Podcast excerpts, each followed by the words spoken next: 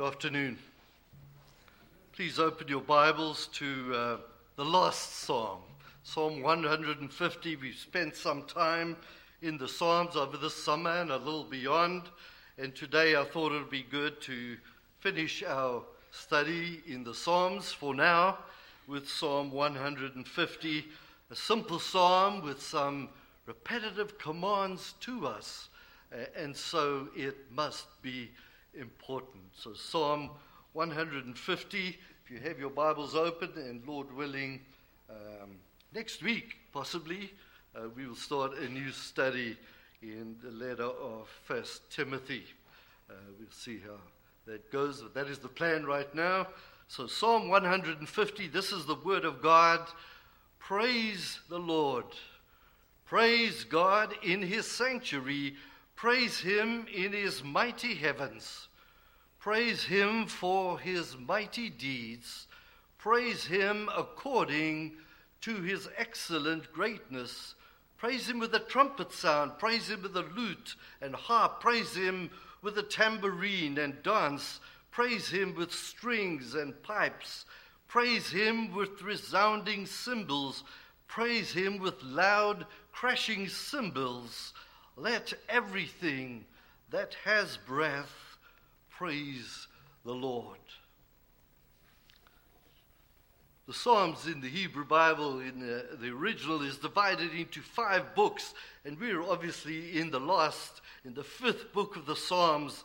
And in fact, the last six Psalms that we find in, in the Old Testament, in the book of Psalms rather, are Psalms of praise to God all six of the last Psalms. And perhaps Psalm 150 was designed to be the last, just six verses, like Psalm 1, which we started on when we got into the study of the Psalms.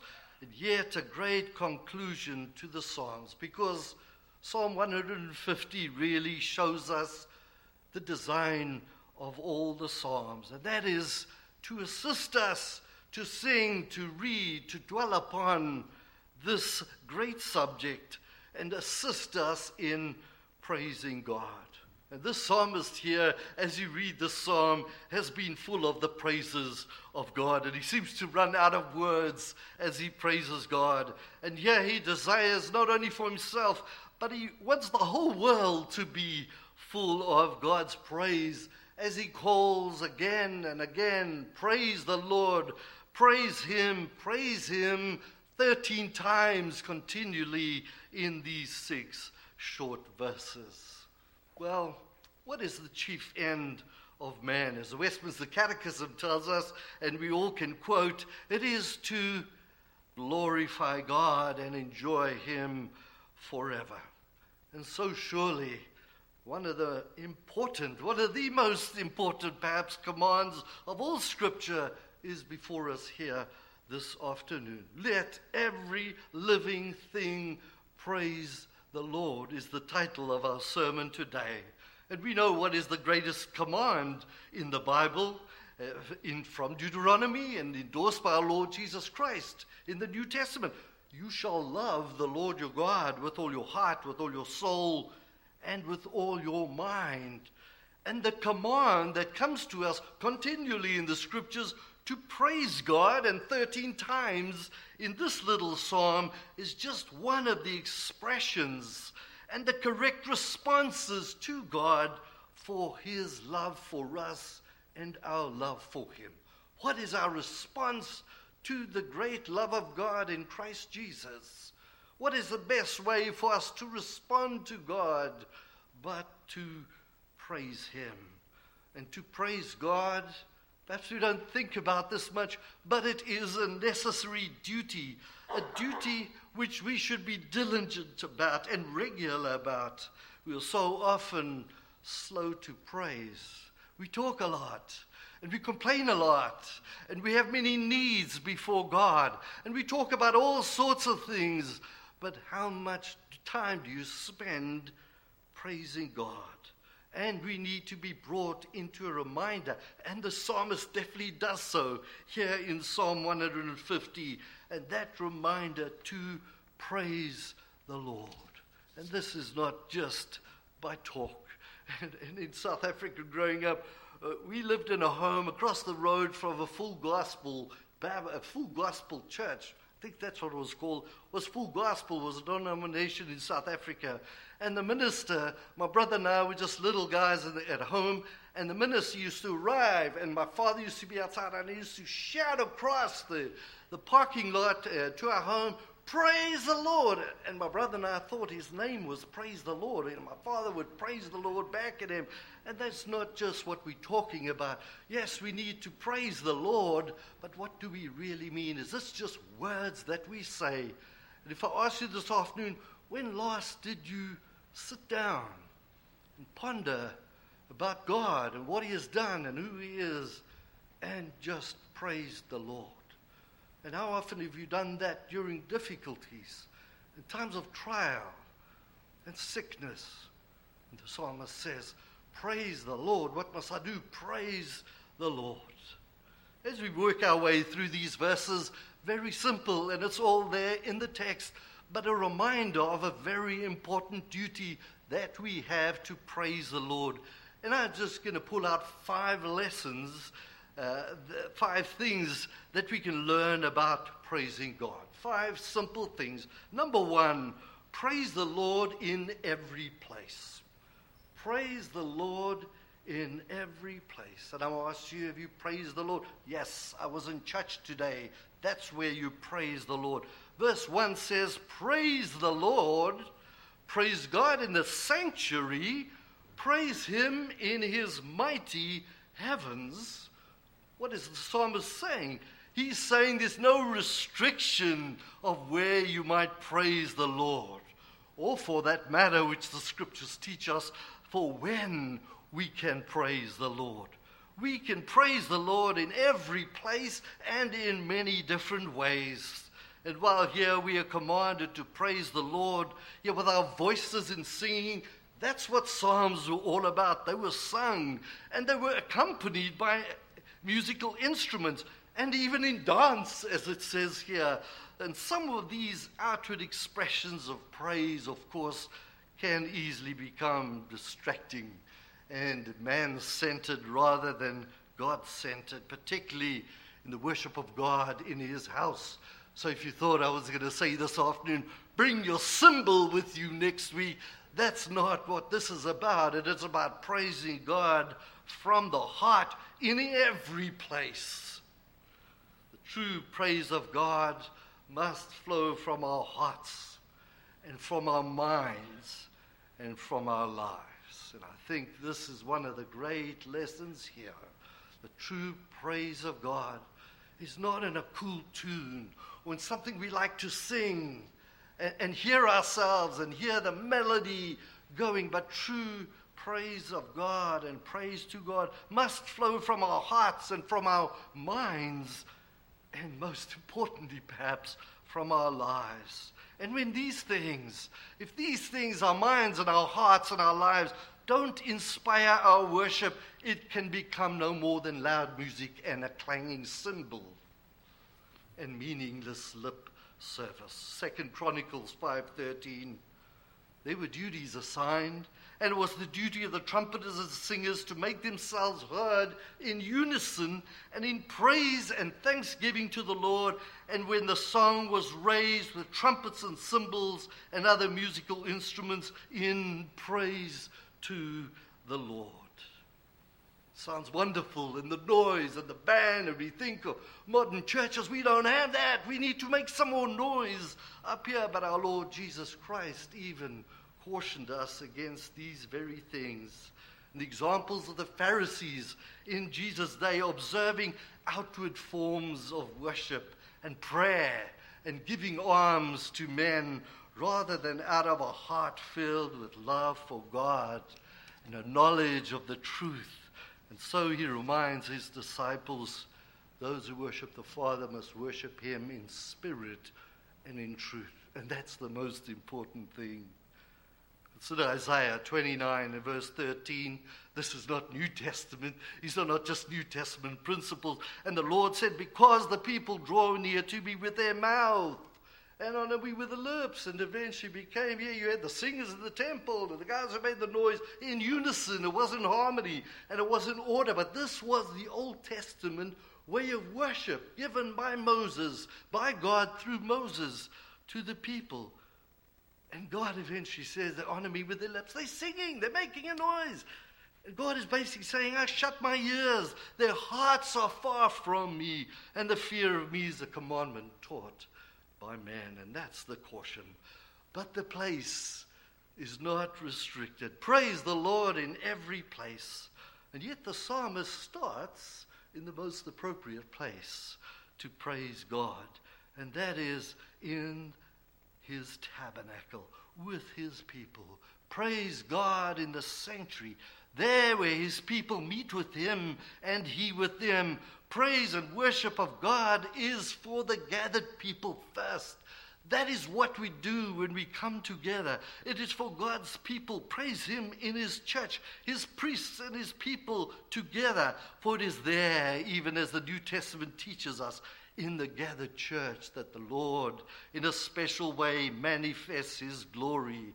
It is here in the church that the Lord communicates His grace through the Lord Jesus Christ, the means of grace in the church. We should praise God in His sanctuary. Praise God on account of the church and the privileges we re- enjoy as the dwelling of God is with men. And this praise in the sanctuary is a covenant blessing and promise to us. Ezekiel 37 26. I will make a covenant of peace with them. This was talking about the coming gospel of Christ. It shall be an everlasting covenant with them. I will set them in their land and multiply them. I will set my sanctuary in the midst of them forever. And we are living there. Praise God in his sanctuary. Praise the Lord in every place, from his sanctuary to the highest heavens, he says. There is no place where it is not good to praise God, even as all nature shouts his praise. And that's why he mentioned the heavens, and the heavens above the heavens, the star, and the sun, and the moon. As the psalmist remembers, even the highest heavens. Surely that is a reminder to us, brothers and sisters, of the heavens where God is, and there where He is praised perfectly in holiness, day and night, for all eternity. And we, if we love Christ, we will be freed to do the same one day in the beauty of holiness. Where below we are weak in our praise, are we not? We irregular in our praise, are we not? Paul instructs Timothy in 1 Timothy 2 and verse 8 I desire that in every place that men should pray, lifting up holy hands, a sign of praise without anger or quarreling. Praise the Lord in every place. That's the first lesson. The second lesson the psalmist teaches us, secondly, praise the Lord for what he has done. Praise the Lord for what he has done. Verse 2 in the first part. Praise him for his mighty deeds. And that full gospel minister, I'm sure, meant well. But it was just praise the Lord. It had no context. It was just praise the Lord. No wonder we thought his name was Praise the Lord. And praise God for his mighty deeds, says the psalmist. This is not something you roll off your tongue and sounds good and clash and bang a cymbal and blow a trumpet. No, this is something I ponder in my heart and in my mind. Praise the Lord for his mighty deeds. And we hinted at this in the first point. Praise and worship to God is not that I have randomly decided to embrace the worship of God. I love to sing, so I'm going to join a church and I'm going to sing. And I want to go to a church where there is a, a clanging cymbal and a band and, and people swaying to music. I'm going to do that because I want to, because it's popular, or it's a trend, or we like to sing, or we love the tune. Neither is praise to God limited to singing but, brothers and sisters, our lives must reflect in all that we say and do that we love Him.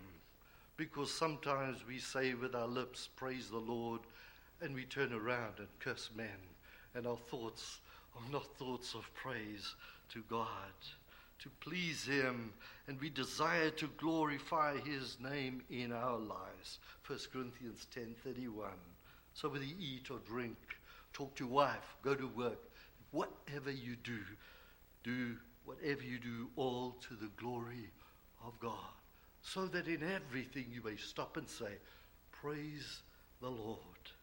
And here the psalmist gives us a true motivation for praising God because of his mighty deeds. God has shown himself mighty in deeds. Make known his might, the deeds his arm has done. Consider the great creating power of God. These are his mighty deeds. Consider, O Israel, who David was writing to at the time, how he brought us through the Red Sea. And many of the Psalms recount the ways and the deeds and the mighty acts and the strong arm of God that accomplished mighty deeds. But the psalmist said, You don't need to go far. You don't even need to go to the history. We know it's there. Just look at the heavens, the stars, the sun and moon. We considered in Psalm 8 earlier on. When I look at the heavens, the work of your fingers, the moon and the stars which you have set in place, O Lord, our Lord, he said, How majestic is your name in all the earth. He created the heavens and the sky and the sea and the earth and the angelic beings and every living thing. God is the originator of life, and all things were brought about by the word of his power. And the psalmist calls us to praise the Lord for the things that he has done, for his mighty deeds. And if I ask you this afternoon, what matter of praise do you have? Do you have a story? Do you have a history where you could say, The Lord has brought me through many deep waters. The Lord has rescued me from death. The Lord led me with his kind providence and preserved my life there and there and there. And you know, there was a period where I was unfaithful, but consider the mighty deeds the Lord has done for me. Praise the Lord.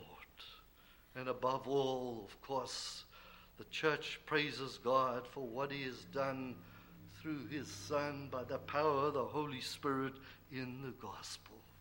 That triumphant, completed work of the Lord Jesus Christ in redeeming his church through the offering of his Son as a ransom for the sins of his people, giving them eternal life, perfecting them by his sanctifying grace through the Spirit as he conforms them into his image until he comes again.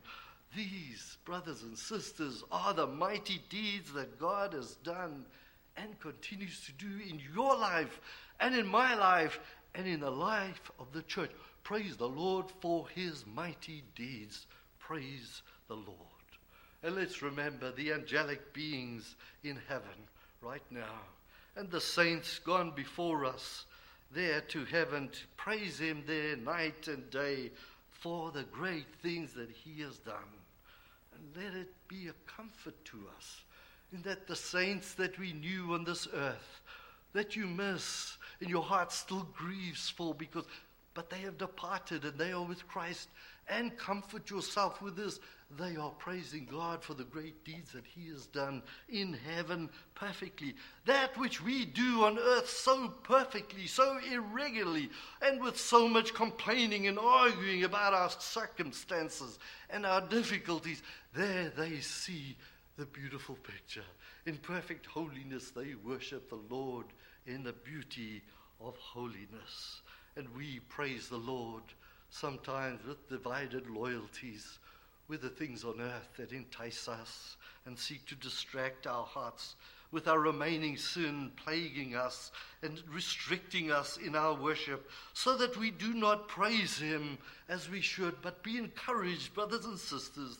A day will come where, with a host of heaven, we will at last praise Him perfectly and splendidly in the glories of heaven for the mighty deeds that He has done.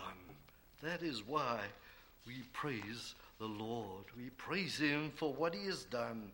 We ought to also, we also taught in this psalm that we must thirdly, number three, praise the Lord for who he is. Praise the Lord for who he is. And the psalmist here, he's a poet, so he, he should do a lot better than us. But he just gives us one second, one sentence. He says, Praise him, verse 2b, according to his excellent greatness. How must we praise him adequately? How should we praise him? Well, let's get the proportions right here. Praise him according to this his excellent greatness. That is how we ought to praise the Lord for who he is.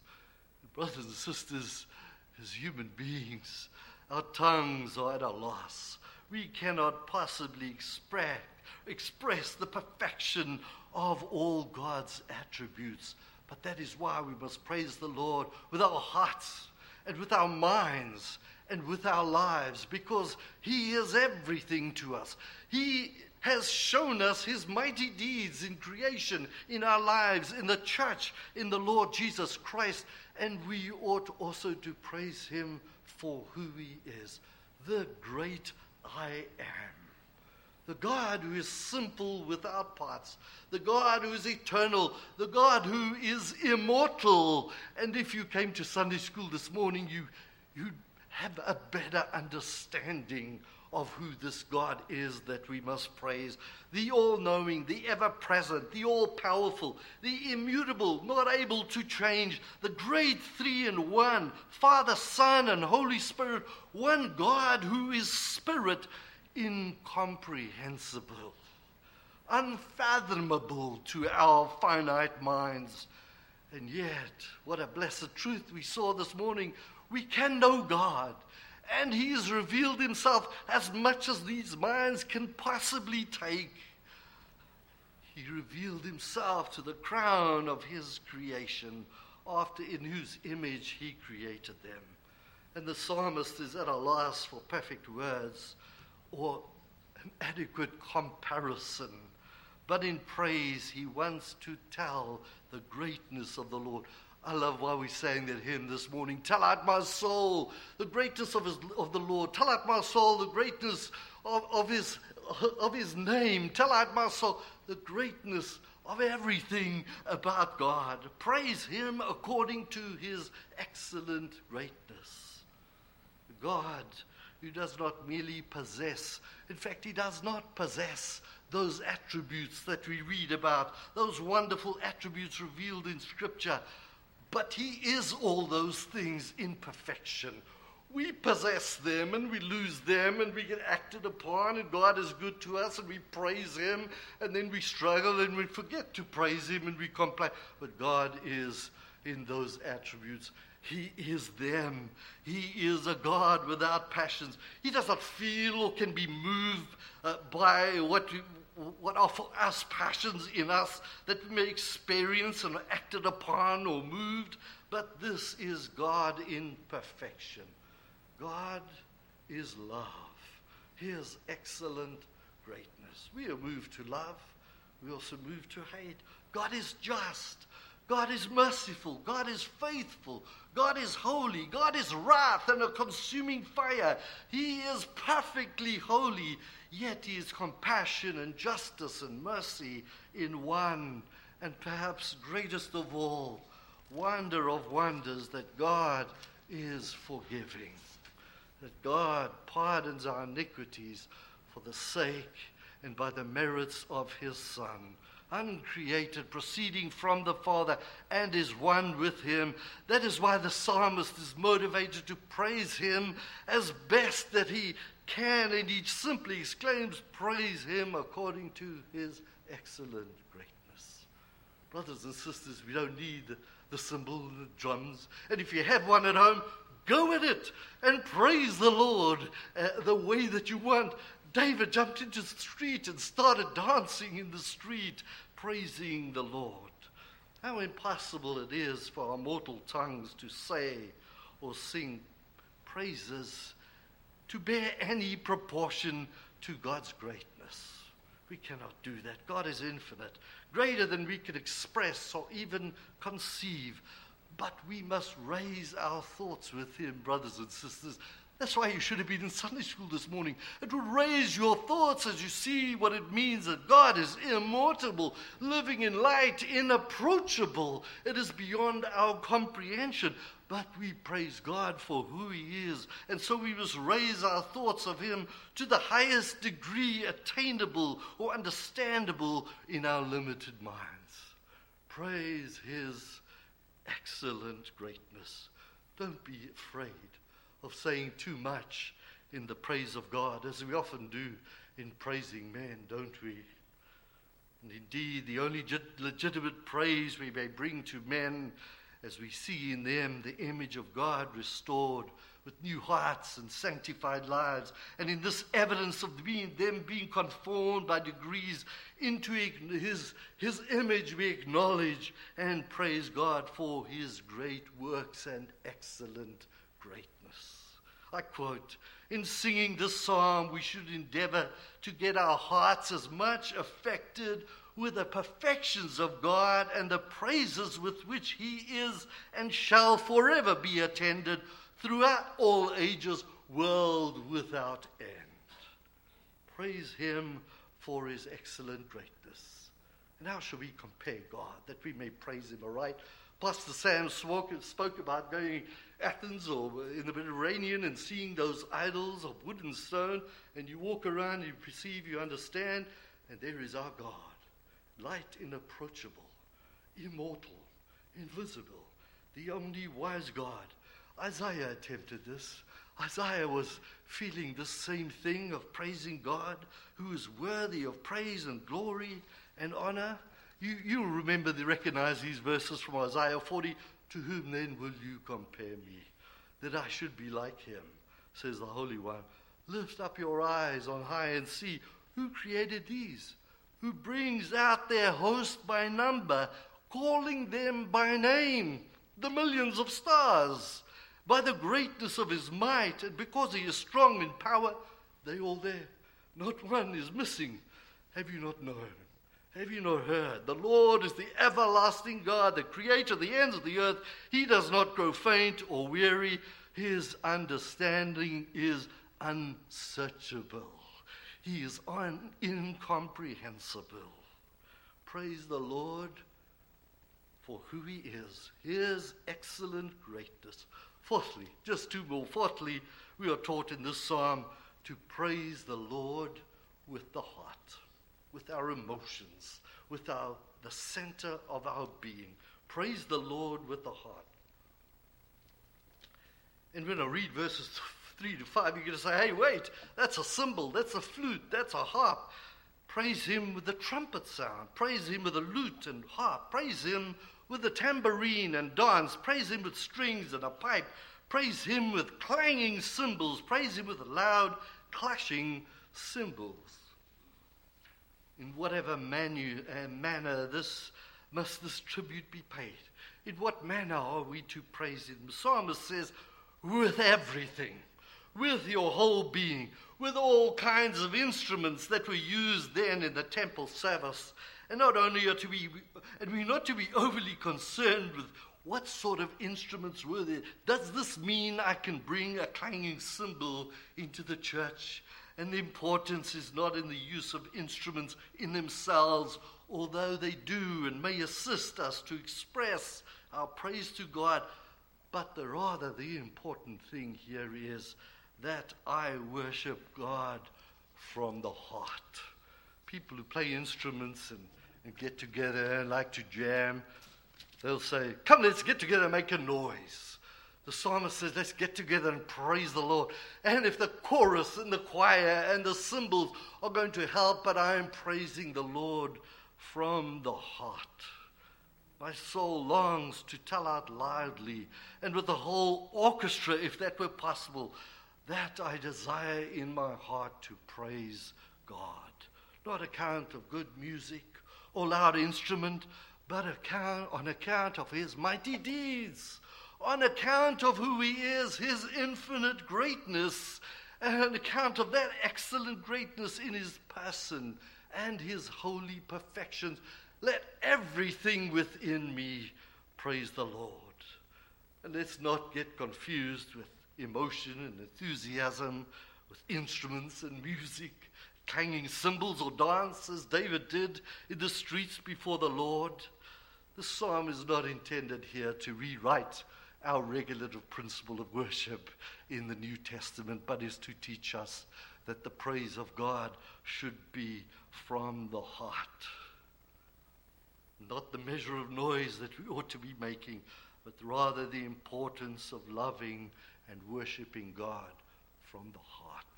That is how best you can praise the Lord. And so here's the great lesson of how.